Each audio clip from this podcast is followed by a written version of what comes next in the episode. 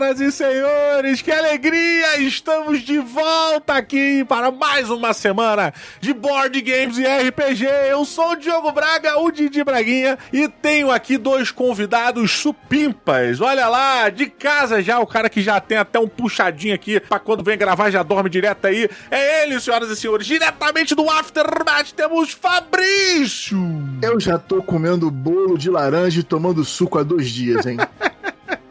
Olha lá, e aí, Fabrício, tudo bem, cara? Tranquilidade, meu compadre. Vamos falar sobre esse mundo bonitinho de jogos de tabuleiro. Opa, vamos lá, vamos lá. E agora, estreando aqui, debutando no board de senhoras e senhores, um dos maiores designers do mundo, quiçá do universo. Olha lá, em quiçá do universo, senhoras e senhores, uma salva de palmas para Fel Barros. Calma aí que eu tô me recuperando.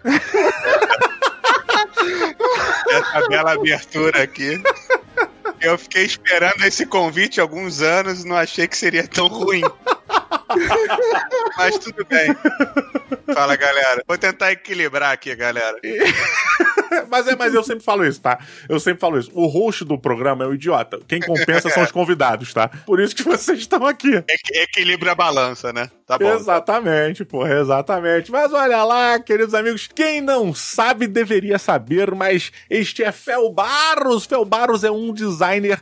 É, aí que já começo com uma pergunta antes da gente entrar na pauta, mas você é, é game designer ou game developer? Os dois. Eu comecei minha carreira como designer de jogo, né? Eu abri uma, uma empresa chamada Ace Studios, uhum. que lança basicamente o Cantados, né? O Spirit Island. Uhum. É, depois eu, sa eu saí dessa empresa para entrar na, numa, numa empresa americana chamada Comini or Not, que é conhecida pelo jogo Zombicide, né? O pessoal, caso, deve Porra. conhecer. E, e, eu comecei trabalhando... Pera, não, pera, pera.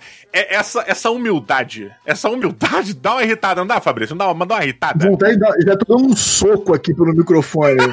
Caramba! Não, tem é, uma tipo... empresa chamada, não sei se vocês vão conhecer aí, a Culmini or Not. Mas que vem cocada na central do Brasil, né, compadre? É, eu não, não conheço o seu público, né? Às vezes é uma galera que ainda tá começando no hobby. Com certeza, tem razão, tem razão. Eu sei que você joga Uno na pracinha, né? Então não sei como esperar da sua audiência.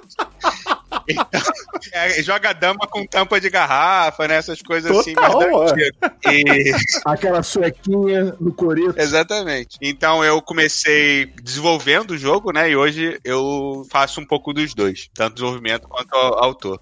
Olha, para começar a pergunta, é, eu, eu, perguntei se você era game designer ou game developer, porque a minha grande dúvida é qual é a diferença entre um e outro, que eu realmente não sei. É, pensa assim, ó, o, o developer é o mecânico da Ferrari, entendeu? É aquele cara que fica lá nos bastidores que ninguém vê e que tá consertando pro carro andar 100% enquanto o Schumacher, né, que é o game designer, é o cara que vai assinar o jogo, que ganha os louros, que sobe para receber o prêmio. É o engenheiro e o mestre de obras, de certa maneira. Isso, exatamente. É, tipo, o, o, o autor do jogo é o cara que teve a ideia uhum. e ele levou essa ideia até um certo ponto, né? Ele Esse é o game designer. Esse é o game designer. É o game designer. É, o autor do jogo, o game designer. Tá. Ele vai chegar o jogo até um certo ponto em que o jogo vai funcionar, que é uma execução, né, digamos assim. E o game developer é o cara que vai garantir que esse jogo que foi criado matematicamente faz sentido, né? De, é, por exemplo... 150 playtests, basicamente, né? É, é. Depende do jogo, né? Tem jogo que precisa realmente de muito teste, outros você com, é, sei lá, não tem uma quantidade exata, né? É aquilo uhum. que a gente fala, você testa até o jogo ficar bom, né? Que é impossível um designer sozinho deixar um jogo bom, né? Para isso que existe o papel do, do game developer. Ah, que maneiro, cara, que maneiro. Olha lá, porra, eu, realmente eu não sabia, eu não sabia a diferença. Eu sempre via é, teu nome em diversos jogos, né? Porque você tem nome em jogos que foram divulgados aqui no Brasil de maneira absurda e um nome associado a jogos de franquias realmente muito grandes, como é, inclusive fora do board game, né? Tem o Bloodborne, por exemplo, que é um, o último jogo que eu joguei seu, que o nome tava nele, foi o Bloodborne. E tem um outro que eu ainda não joguei que foi o God of War, que você tá lá como, é. como game developer, né? É, né? Não, então, como game designer, o, né? O Bloodborne é um jogo do Eric Lang, que eu fui o developer. Uhum. É, então, por exemplo, quando você vê assim, ah, esse monstro aqui dá 6 de dano, ele começou dando 10. E aí, porra, 10 era muito, o nego morria. Então vamos baixar aqui até chegar nesse número 6. E o God of War, eu sou autor junto com o Alex Solteano, e aí tem outros desenvolvedores, né? Que é o Marco Portugal, o Fábio Cury. E no God of War tem uma peculiaridade que tem um modo solo, né? Que é pra você jogar sozinho, que foi feito pelo nosso menino de ouro, Jordi Adam. Olha aí, que é o responsável agora pela, pela grande indicação do ano. É. O Spill the Jars. O né? Oscar brasileiro. Já tá na expectativa aqui do resultado, né? É. Pois é, inclusive a gente depois tem que até marcar um podcast para falar sobre o Cartógrafos, né? Que foi o jogo do Jordi indicado aí, que eu tive o desprazer de jogar numa das maiores mesas de cartógrafos já feitos. E por esse motivo eu odeio tanto o Fel quanto o Jordi. E o Fabrício também, que me abandonou na mesa. Não, Olha não deu cola nenhuma. Você, não, não, parou agora aqui. Você confiou na cal do zumbito. O zombie virou pra você e falou: vem comigo que eu te ajudo. Numa mesa com 40 pessoas e tu passou vergonha, tu ficou em último. O Cara... problema é seu e do zombie, não bota na minha conta, não. Só pra galera que não tá entendendo, a gente teve um evento ano passado. Não, início do ano. Ano passado, ano passado, ano passado. Outubro do ano passado. Porra, já tem tanto tempo assim. Já, mano. É, cara. O tempo tá passando diferente agora. É, pior que tá mesmo, cara. E a gente, nesse evento, cara, eu tive a oportunidade, eu e o Fabrício, é, tivemos a oportunidade, e a galera, de fazer um, uma jogatina de cartógrafos, que é esse jogo do Jordi que foi indicado pro Spielberg, que é a maior premiação da galáxia de board game. E a, a gente teve a oportunidade de jogar talvez a maior mesa de cartógrafos, com uma galera, cara, mais de 20 pessoas na mesa, não lembro quantos, quantos eram lá. E, porra, eu todo mundo sabe que a minha baixa autoestima sempre me deixa preocupado. É, apesar de não focar em vitória, eu, eu só foco em não ser o último. E dessa vez não deu. Eu tava num nível de desespero tão grande que eu tava pedindo ajuda pra criança que tava do meu lado. E nem tava jogando. É. Você perdeu pra um menino de 8 anos que estava sendo alfabetizado, né? Isso aí. Olha, é. Você ficou atrás. Isso aí. Mas não vamos entrar no mérito. Não vamos entrar no mérito. Pois é, eu quero dizer que respeita a minha jornada, tá? Cada um tem é. as dificuldades que tem e aceita. Respeita a minha jornada. Mas olha, é, tirando as brincadeiras, realmente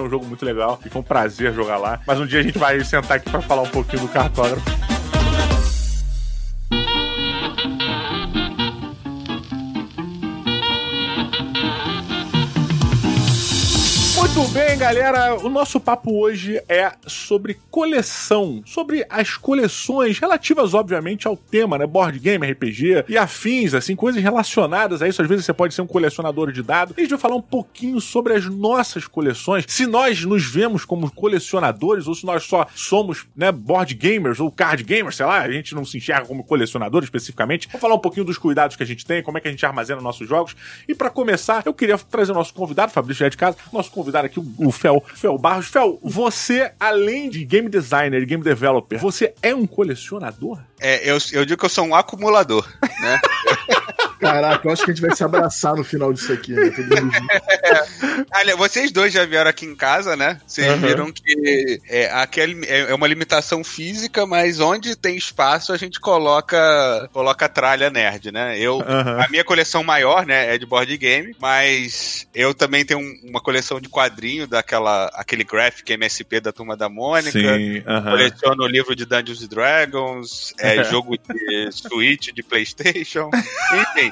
Mas assim, eu não jogo nada, né? Então é só tu. Aí, tipo, porra, tá lacrado. É, cara, pois é. Mas. É para preservar. É. É porque se tira da caixa perde valor, entendeu? É, vende mais caro, né? O famoso é aberto pra conferência, né? É, exatamente. Mas assim, é uma coisa que eu tenho desde de molequinho, assim, que eu colecionava uhum. Tazo e tal, né? Então. Ah, tu chegou a colecionar Dardo? Cara, eu tenho essa pergunta. Tazo. Quem joga RPG? A Dardo? Tazo. Lembra ah, do Tazo? Cara, lembro do é, Tazo, do biscoito. Agora né? a, a lei está tentando voltar e com o Daniel Alves também tá constrangedor. Mas na, naquela época era maneiro, porque era o Tazo do Looney Tunes. E... Não, cara, era maneiro porque a gente era criança, cara. Era só por isso. No, cara, eu colecionei aqueles cabeçudos do, da Copa de. Mini crack. Ah, esse de todo, Mini crack. O clube de regatas Vasco da Gama foi campeão da Libertadores de 98 porque eu tinha os mini crack da Copa do Carlos Germano. e botava ali em cima e defendeu o clube, mas foi campeão da Libertadores por causa do mini crack do Carlos Germano. Olha! Você vê como é que eu, a volta que o Fabrício precisa dar pra falar de um título do Vasco, né, cara? o cara tenta botar o Vasco em qualquer lugar, tá de sacanagem, cara. Olha só. Mas olha, hoje em dia, eu já fui na tua casa, eu conheço, eu, eu sei que você tem a sua coleção, você tem um apreço. E uma pergunta que eu boto aqui pros dois é: pra eu me identificar como um colecionador, eu preciso ter jogos lacrados ou eu posso jogar a minha coleção?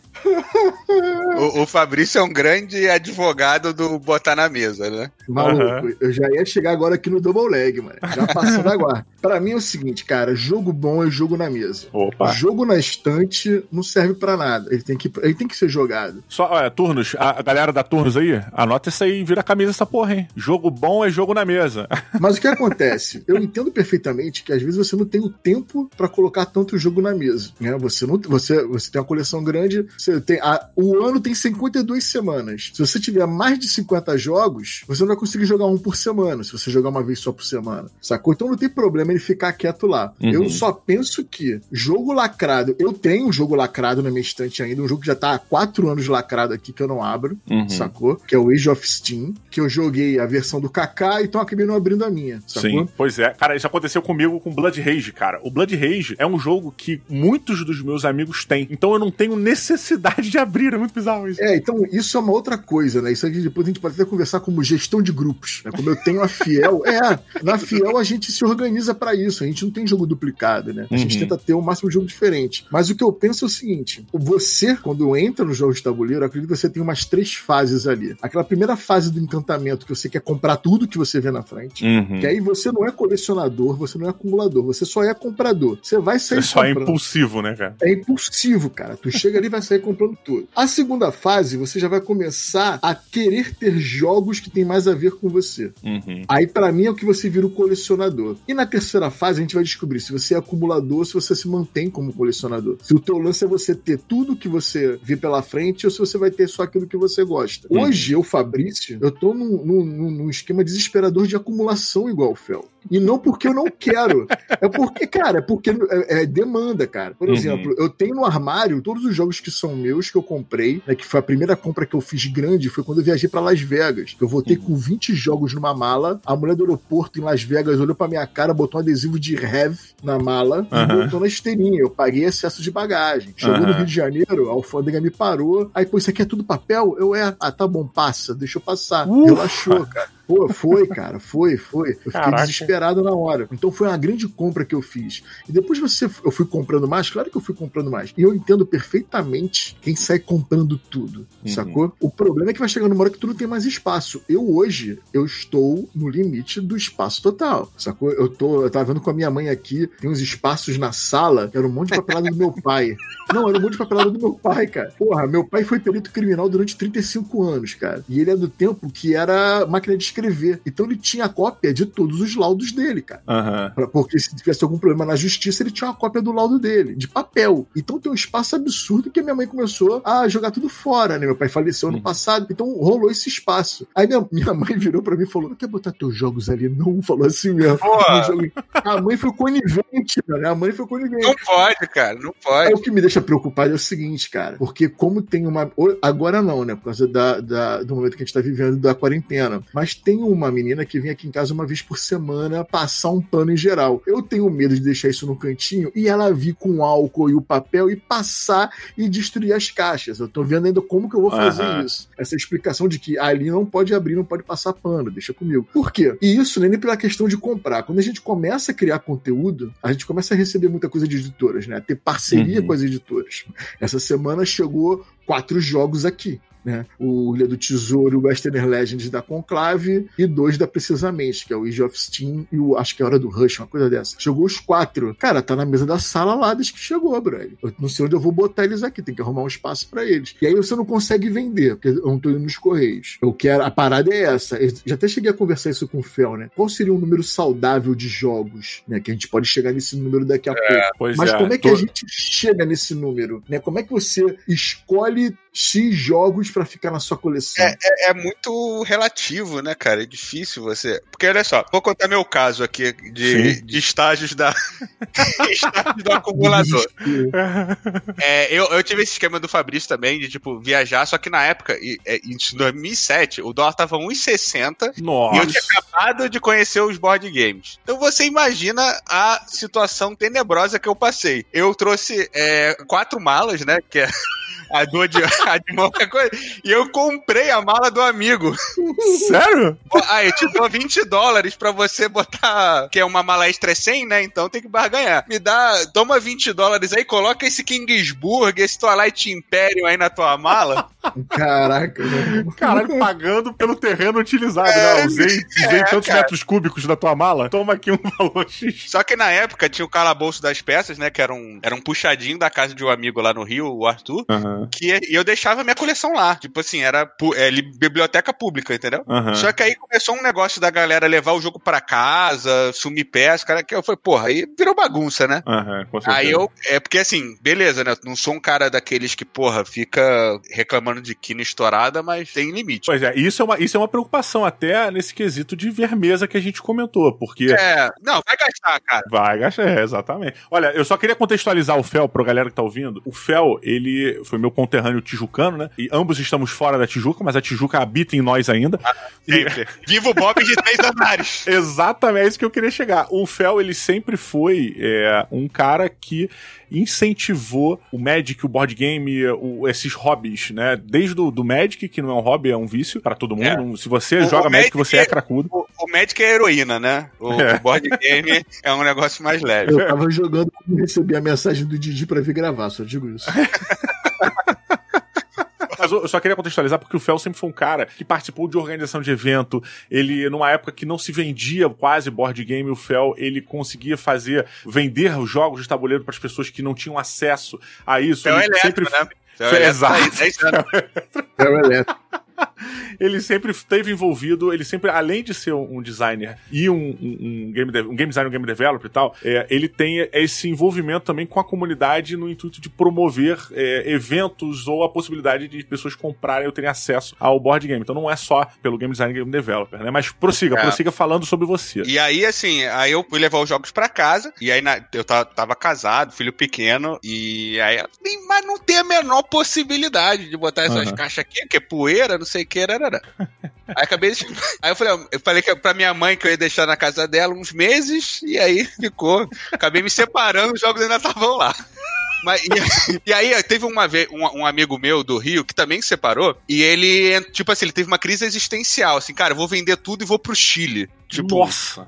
de louco. De mochila. Ele tinha, é, não sei se de mochila porque o cara já era velho, né? Mas assim, uhum. ele vendeu, sei lá, uns 400 jogos. Nossa! E eu já tinha 300. Caraca. Ou seja, eu fiquei com 700 jogos em casa. tu comprou os dele? Eu comprei a coleção.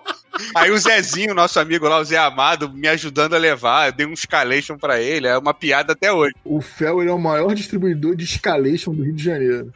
Ele pagava um escalation, né, companheiro? E aí, quando eu vi os 700 jogos em casa, você tem aquela reflexão sobre a vida. Tipo, Sim, o que, que você tá fazendo com a sua vida, sabe? Você separado, separado, desempregado, morando na casa da mãe com 700 jogos em casa. Você se pergunta, será que eu tô compensando alguma coisa? e aí rola, rola essa, sabe, essa epifania. Uhum. Foi ótimo, né? Porque desde então eu tenho uma, uma cruzada que é tentar manter o jogo em, em 100 jogos a minha coleção, que é um número arbitrário, completamente arbitrário, baseado no meu top 100, né? Que é um. Porra, já não é arbitrário. É maneiro. Você quer manter é, não, os seus 100 é, melhores é, jogos. Cara, a, a, beleza da coleção, cara, é que você precisa arrumar uma desculpa. Uhum. Entendeu? Aí eu falei, uhum. não, vou fazer um top 100, então esses vão ser os 100 jogos que eu vou ter.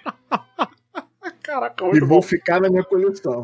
É, são jogos da minha coleção. Que aí você fala bonito no vídeo, né? Porra, não, meu top, meus jogos são, é o meu top 100. Só que aí o que acontece? Eu criei um evento, como você falou, né? Eu gosto de fazer evento, eu criei um evento chamado Vaza Day. Fabrício já foi. Uhum. É, e aí o Vaza Day precisa de quê? De jogo de vaza. Uhum. Aí o que eu tive que fazer? Uma coleção à parte de jogo de, de vaza. Mas não Cara. é, não faz parte dos 100, é uma coleção à parte. Ah, é uma segunda coleção. Não declara, né? No, no imposto no final do ano, né? É o declara dois, né? A caixa é pequena, a caixa é pequena não declara. Ah, são só 15 mil caixinhas pequenas, né, Caraca. Não, são 72, são só 72. Por enquanto, calma. 72? Olha, então são 172 jogos. A gente tem que levar em consideração que é, não basta ter o jogo original. Por exemplo, fui na casa do Fel, nós estávamos jogando o realmente excepcional The Mind, né? E aí o ah, cara, é a, além dele ter o The Mind, o The Mind feito pela empresa, né? Aqui no Brasil a Galápagos que trouxe e tal, é, ele tem um The Mind personalizado.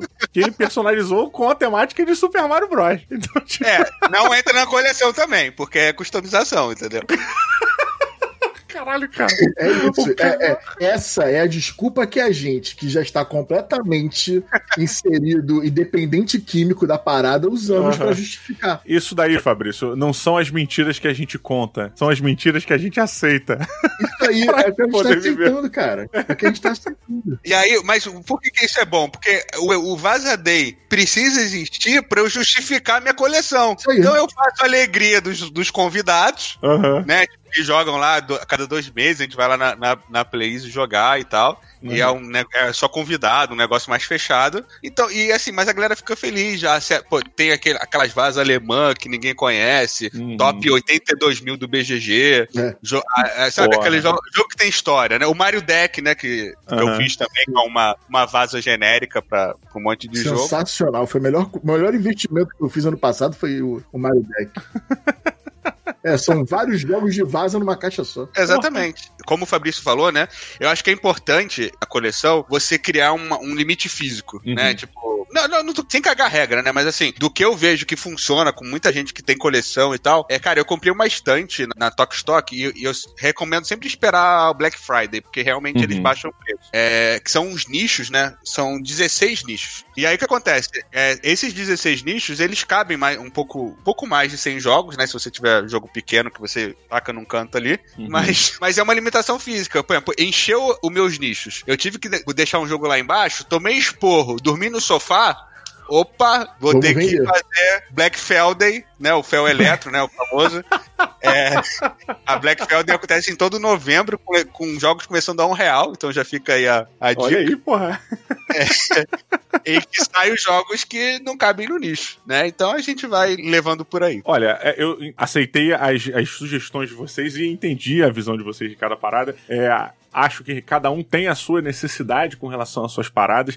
E o que eu queria perguntar, o Fabrício, eu imagino que ele já use a, a coleção dele nitidamente para produção de conteúdo. Cara, porra, Fabrício produz conteúdo, caralho, tu tá ouvindo essa porra um ano já e não sabe que Fabrício produz conteúdo. Porra, a Aftermath BG lá no YouTube, ele tá, porra, produzindo conteúdo na Twitch também, tá sempre produzindo conteúdo sobre board game, então assista lá. E eu, eu pergunto isso, né? A minha justificativa da minha coleção é porque eu me, eu me sinto na função, a função que eu vejo hoje dentro do mercado de board game, dentro do mundo mundo dos board games, é uma função meio que de sommelier de board games para o meu público. E não só para o meu público, mas como também para as pessoas ao meu redor. Eu sinto que eu tenho essa, essa função de divulgar os é, jogos. Essa cruz pesada que você tem que carregar, né? Que eu, exatamente. 300 então, jogos em casa. Que bom que as pessoas entendem meu sofrimento aqui. Me sinto acolhido. É, é uma via cruz, cara. É uma via cruz. Exato, exato. Porra. É, Aí minha mãe vem aqui em casa e tem, vê meus 300 jogos na prateleira e fala: Meu filho, o que é isso? Eu falo, mãe, eu sou sommelier, porra. Tu já viu um sommelier de vinhos não ter vinho na parede? Mas o problema é que o garrafa de vinho tu bebe e vai embora, né, mano? Tu só guarda a rolha, né? Aqui a gente não joga fora o jogo, né? Isso que tá complicado. Esse é o meu fardo, esse é o meu fardo, gente. Eu aceitei carregar. É... Nem todo herói veste capa, né, cara? Exato. Nem todo herói veste capa cara tá lá o Didi sofrendo, cara. Porra, graças a Deus eu tenho uma, uma é. parceira de jornada aqui, a minha, porra, Dona Maria aqui, que compra o barulho e, e adora também, joga junto e, e, curte também, de certa maneira, com ressalvas, mas ela curte a coleção também. É, mas eu pergunto, o, o, Fabrício, ele usa, você usa, né, Fabrício? O Fel, acredito também, depois a gente vai pro Fel, mas você usa os seus jogos por causa do seu, do seu programa, né, do, seu, do é. conteúdo que você gera também, né? Há quatro anos, há quatro anos, essa já virou a primeira desculpa, né? De uhum. tipo, ah, não, eu crio conteúdo, eu tenho que ter. É, é o álibi, é o álibi, né? A gente precisa de álibi. É, então sempre quando a gente entra numa relação né? Por mais que as últimas relações que eu me envolvi, as pessoas estão ligadas a jogos, também jogam e tal, não sei o quê, uhum. tem que dar uma certa justificativa, porque você entra no quarto, tem o tampo de uma escrivaninha aberta com a porrada de jogo em cima, porque desde março de 2018 tu não conseguiu deschavar esses jogos ainda, maluco, sacou? Tu tem que ter uhum. algum tipo de justificativa. Mas com a criação de conteúdo foi como eu falei, você começa a receber esses jogos. Então a entrada é muito maior do que a saída. E você acaba comprando o jogo que você quer também. A gente não recebe uhum. tudo que a gente gostaria de receber de todas as editoras. Então a gente acaba comprando esse jogo, porque esse jogo é que eu gostei, eu quero ter para mim, e eu não tive contato com a editora. A gente acaba correndo atrás disso. Né? Então hoje eu tenho que lidar com 146 jogos. E já foram 170 e poucos, sacou? Uhum. Eu consegui me desfazer de 30 jogos aí. Então, hoje, grande parte dos jogos que eu tenho é para criação de conteúdo. E já estou entrando numa nova fase aqui de quê? De jogos que eu criei conteúdo, né? E que algum outro amigo meu já tem na coleção. Eu deixo numa loja que tem uma luderia, sacou? Olha, já entrou na fase altruísta agora. É, aí tu já virou, já virou Tony Stark da parada. Por uhum. exemplo, eu recebi um jogo. vai tomar no cu. Tony Stark é, é sinônimo de altruísmo agora? Ah, tá. No... É, ele não faz lá as paradinhas, ele não doa as paradas. Por causa do último filme, né? Por causa do último filme. É, é, o, é o, bilionário filantropo, cara. É, o bilionário filantropo. Do Meyer, maluco. Pode ser. Do Meyer.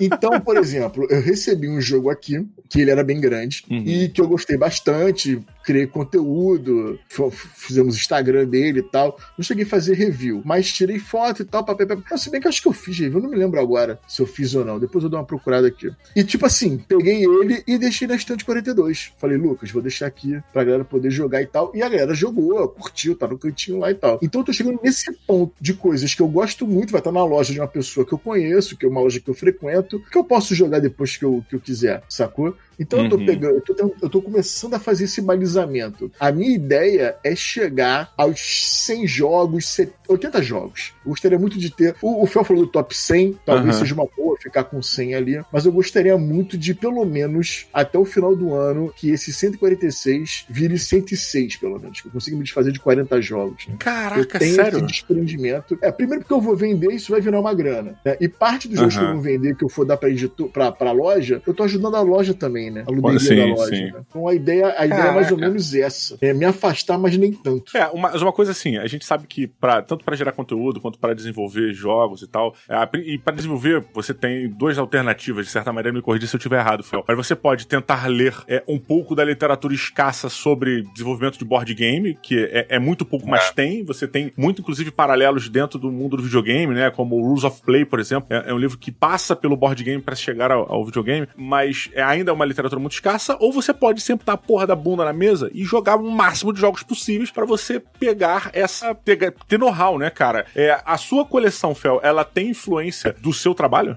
Não. Sendo muito sincero. uhum. é, é, então, por quê? Eu, eu, trabalho numa empresa que ela basicamente faz é, jogo muito familiar uhum. e jogo que a gente chama de estilo americano, né? O Ameritrash. É o Ameritrash. É, esses jogos de. É o roladado e tal. Pra quem tá novo aí, o Zombicide, um exemplo até que o Felza puxou, é, é um Ameritrash. É um jogo matemático onde você tem algumas coisas ali, mas de sorte envolvida. É, agora tá rolando uma tendência de não falar mais Ameritrash, é, né? jogo temático. É, porque Ameritrash é um termo pejorativo, né? Da década de 80 e tal. E hoje a galera troca. E, e jogo temático faz mais sentido, porque realmente, né, são jogos. Se você compara é, o, o, o Zombicide, né, que é um, um, jogo que tenta te passar essa sensação do desespero, de sobrevivência num universo com zumbi e tal, e você é um cara merece matando zumbi à torta direito, contra é, os jogos do Feld, né, que é você contando cubo para fazer ponto. É, é, diferente, né? A... Você, sabe, né? você, sabe, o tema do Burgundy? Eu não sei. É, então. É... é castelos, sei lá. É, é entendeu? É, é, é, isso, né? Tipo, a, a jogo temático é jogo europeu. Eu acho importante, assim, obviamente, sempre vai ter a, a, minha coleção, eu tento dissociar o máximo possível do, do meu trabalho, no sentido de uma coisa que é um gosto muito pessoal. É, por exemplo, eu gosto de jogo de trem de 8 horas. Eu nunca vou publicar um jogo desse, né, na, na uhum. empresa, porque é um jogo que isso é um jogo para aquele público hardcore do hardcore. O cara tarado, né? O alemão tarado uhum. que, tipo, sai 800 cópias do jogo e tem, tipo, um WhatsApp de 14 pessoas no Brasil que jogam a parada.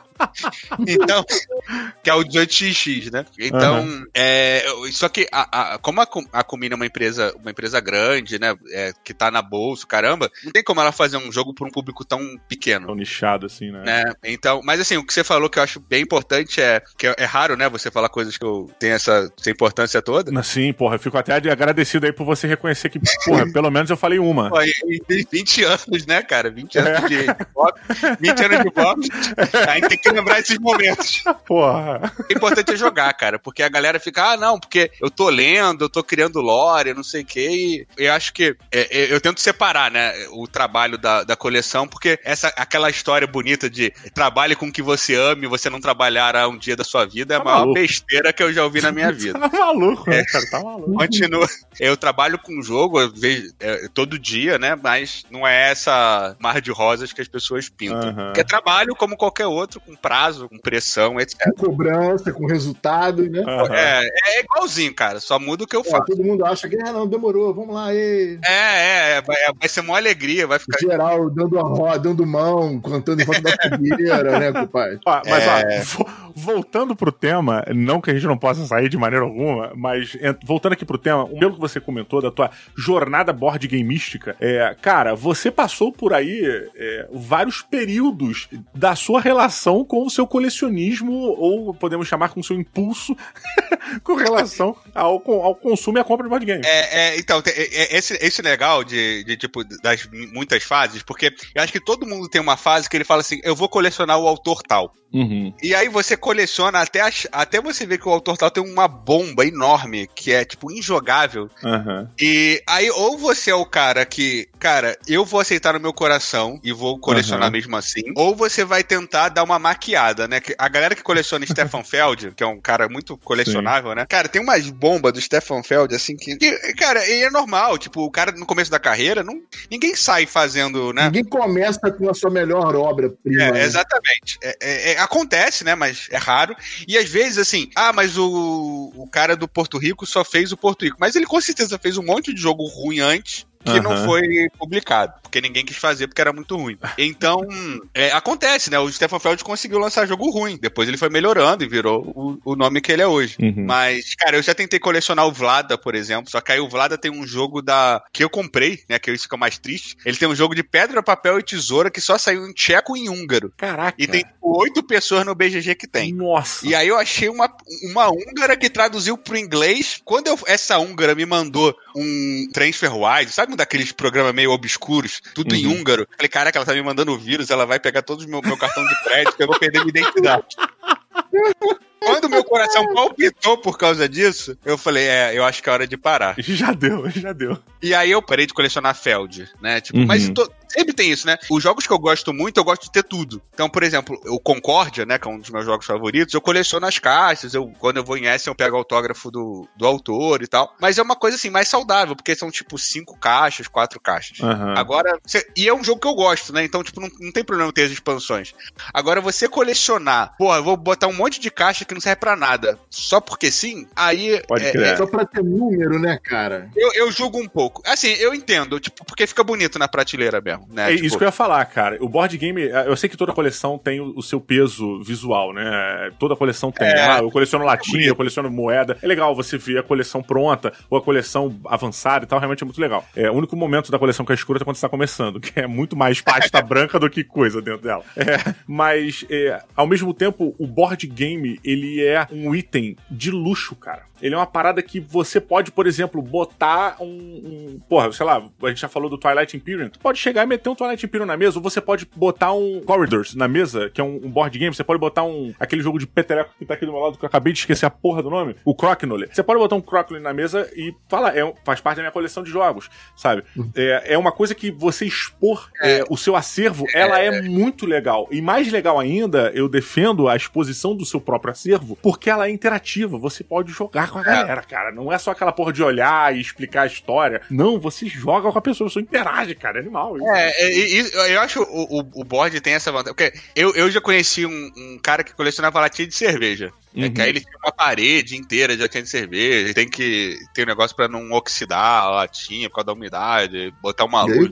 é cheio de sacanagem. É, e aí. Mas, assim, olha só, e... o board game também tem as nossas sacanagens Sim, que a gente vai entrar claro nisso também. Tem, tem. Então, mas o, o, que eu acho que é maneiro do, do board game, e eu, eu assim, eu já tive, é, sei lá, umas 20 formas diferentes de eu categorizar minha coleção. Né, pra tipo, justificar. Por exemplo, hoje é, é, top 100, é os jogos que eu mais gosto e beleza. Mas tinha uma época que, quando eu tava mais ligado em mecânica, que assim, ah, eu quero ter. Tem 50 mecânicas no BGG, eu quero ter três jogos de cada mecânica. Porque 150 jogos faz todo sentido. Né? É, que aí, tipo, ah, quero. Porra, vamos jogar seleção simultânea de papéis aqui. Só que é um negócio. Ah, primeiro que é, é um sistema meio defasado, né, do BGG, tanto que já saiu um livro novo que é, derruba um pouco. É, essa... já teve uma reformulação nas mecânicas mecânicas lá. É, e tem mecânica que eu simplesmente não gosto. Eu não gosto de negociação. Eu acho chato. E, uhum. e aí, pô, eu vou pegar três jogos de negociação por causa disso, né? Então. Entendi. Mas é, eu acho bonito. Tipo, em board game eu já vi galera que coleciona é, jogos de uma editora, jogos de um autor, é, jogos de um tipo. Por exemplo, ah, eu tenho é, 30 jogos de, de draft diferentes. Acho legal, o cara gosta do. Ou, ou tipo, o jogo, esses jogos que sai, tipo. Ué, o teu de vaza, né, cara? O teu de vaza, tua coleção de vaza é um exemplo, né, cara? É, minha, tá, mas a minha coleção de vaza é por causa do Vaza Day, já falei. É, o dependente químico aí. Ah, claro, claro, desculpa, não.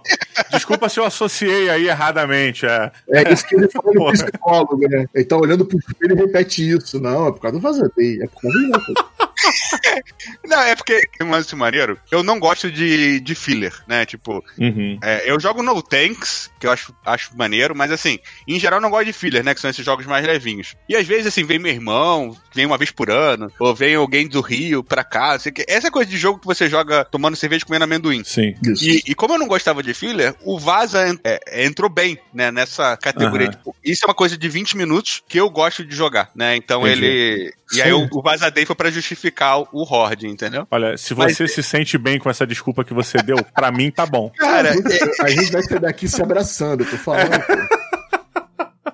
Cara, é, é, porque eu não tenho esse fardo de sommelier lúdico, entendeu?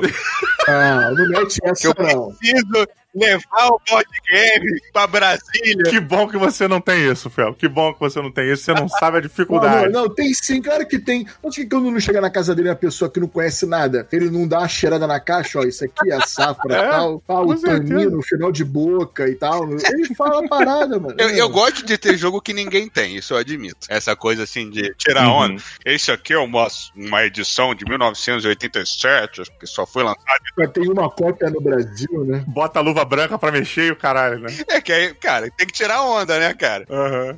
A gente não malha, não tem dinheiro, tem que tirar onda de alguma maneira.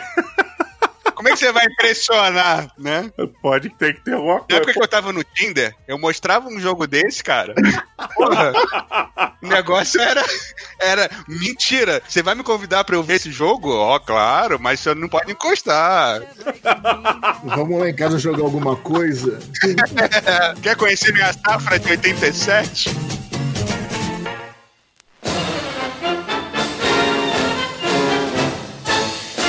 Muito bem, muito bem, mas infelizmente estamos chegando nos finalmente do nosso programa. É, porra, não deu para falar nem um quarto do que a gente tinha, acho que idealizado, porque eu tinha pensado, a gente falou nem um quarto do que eu tinha, do que eu queria falar. Nem entramos no fato de ter 5 toneladas de sleeve em casa para botar nas cartas. Porra, nem do fato da gente guardar os punchboards, né? Nem vamos falar sobre isso porque é outra parada. A, as derrotas ficam para depois. As não, derrotas... o punchboard, o punchboard a gente tem que justificar. A gente bota é. embaixo do insert pra dar uma levantadinha é. e a caixa não fica balançando, pô. Eu não jogo fora não é porque eu sou acumulador, né? A minha desculpa é que eu vou fazer uma decoração aqui no estúdio com todos os punchboards da parada. Exatamente, exatamente. Papel de parede, né? Exatamente, é exatamente essa desculpa, cara. Eu já indiquei pra amigos usarem carta de Dixit pra fazer um quadro e deixar na entrada da casa. Já Opa, olha mesmo. só. Isso daí e muito mais a gente vai voltar numa parte 2 pra gente começar a arranhar a superfície desse nosso, de certa maneira, colecionismo, né? Desse nosso hobby, além de jogar, de colecionar um pouco do board game. A gente vai dar um pouquinho mais de dicas aí sobre como você colecionar, o que a gente faz, o que a gente faz de errado, o que, é que a gente fez de errado que a gente acerta hoje e o que hoje talvez a gente faça de errado e não perceba. Mas a gente vai falar muito mais. Eu queria agradecer a presença aí do Fel Barros e do Fabrício. Algum último recado para esses finalmente agora, senhores? Sem julgamento, cara. Escolhe uma coisa para por que que você só tenta justificar, né? Pode ser uma uhum. justificativa tão ruim quanto a do Didi ou do Fabrício, porra. ou pode ser uma justificativa boa como a minha, né? De, porra, não, claro. pra juntar uma galera num evento de 40 pessoas porra, só convidados. O importante é você acreditar na sua própria mentira, O importante é você ter uma desculpa boa pra explicar. E uma coisa, não guarde o preço das coisas, porque se as pessoas souberem quanto uhum. custa, você fica meio triste. Exato, exato, exato. Se a pessoa olhar pra tua estante e pensar que custa 250 prata em média cada um daqueles, maluco, é, ou não, vai roubar tudo e vai revender. Nisso, não fica pensando. É, não fica pensando nisso. Mas enfim, a gente precisa tocar sobre esse ponto de que a gente precisa. Como que a gente vai conservar o jogo? Né? Uhum, Por mais que eu certeza. seja um defensor de que tem que colocar jogo na mesa, que o jogo, o jogo que tá com a quina desgastada é um jogo bom, que tá sendo usado direto, que tá indo uhum. pra mesa direto. Como é que a gente faz para preservar isso e poder jogar mais vezes? Né? Porque a gente uhum. tem que entender que board game é um produto que, uma, que vai, vai acabando. E quanto mais você usar, mais gasto ele fica, mais complicado vai ser. Como é que é esse custo-benefício? Né? Será que a gente vai investir em sleeve? Ou vai deixar o dinheiro do sleeve guardado para comprar um outro jogo quando acabar? Cenas uhum. do próximo capítulo.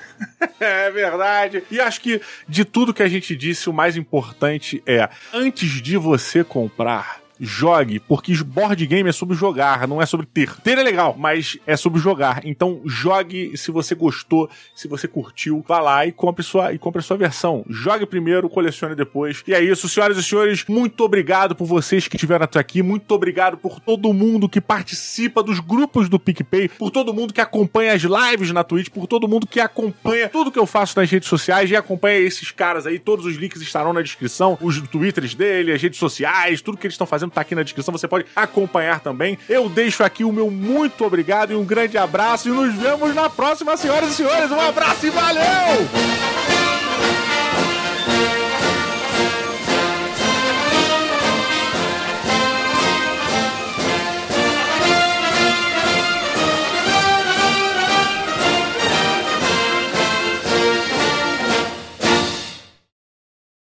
Este podcast foi editado por Léo Oliveira.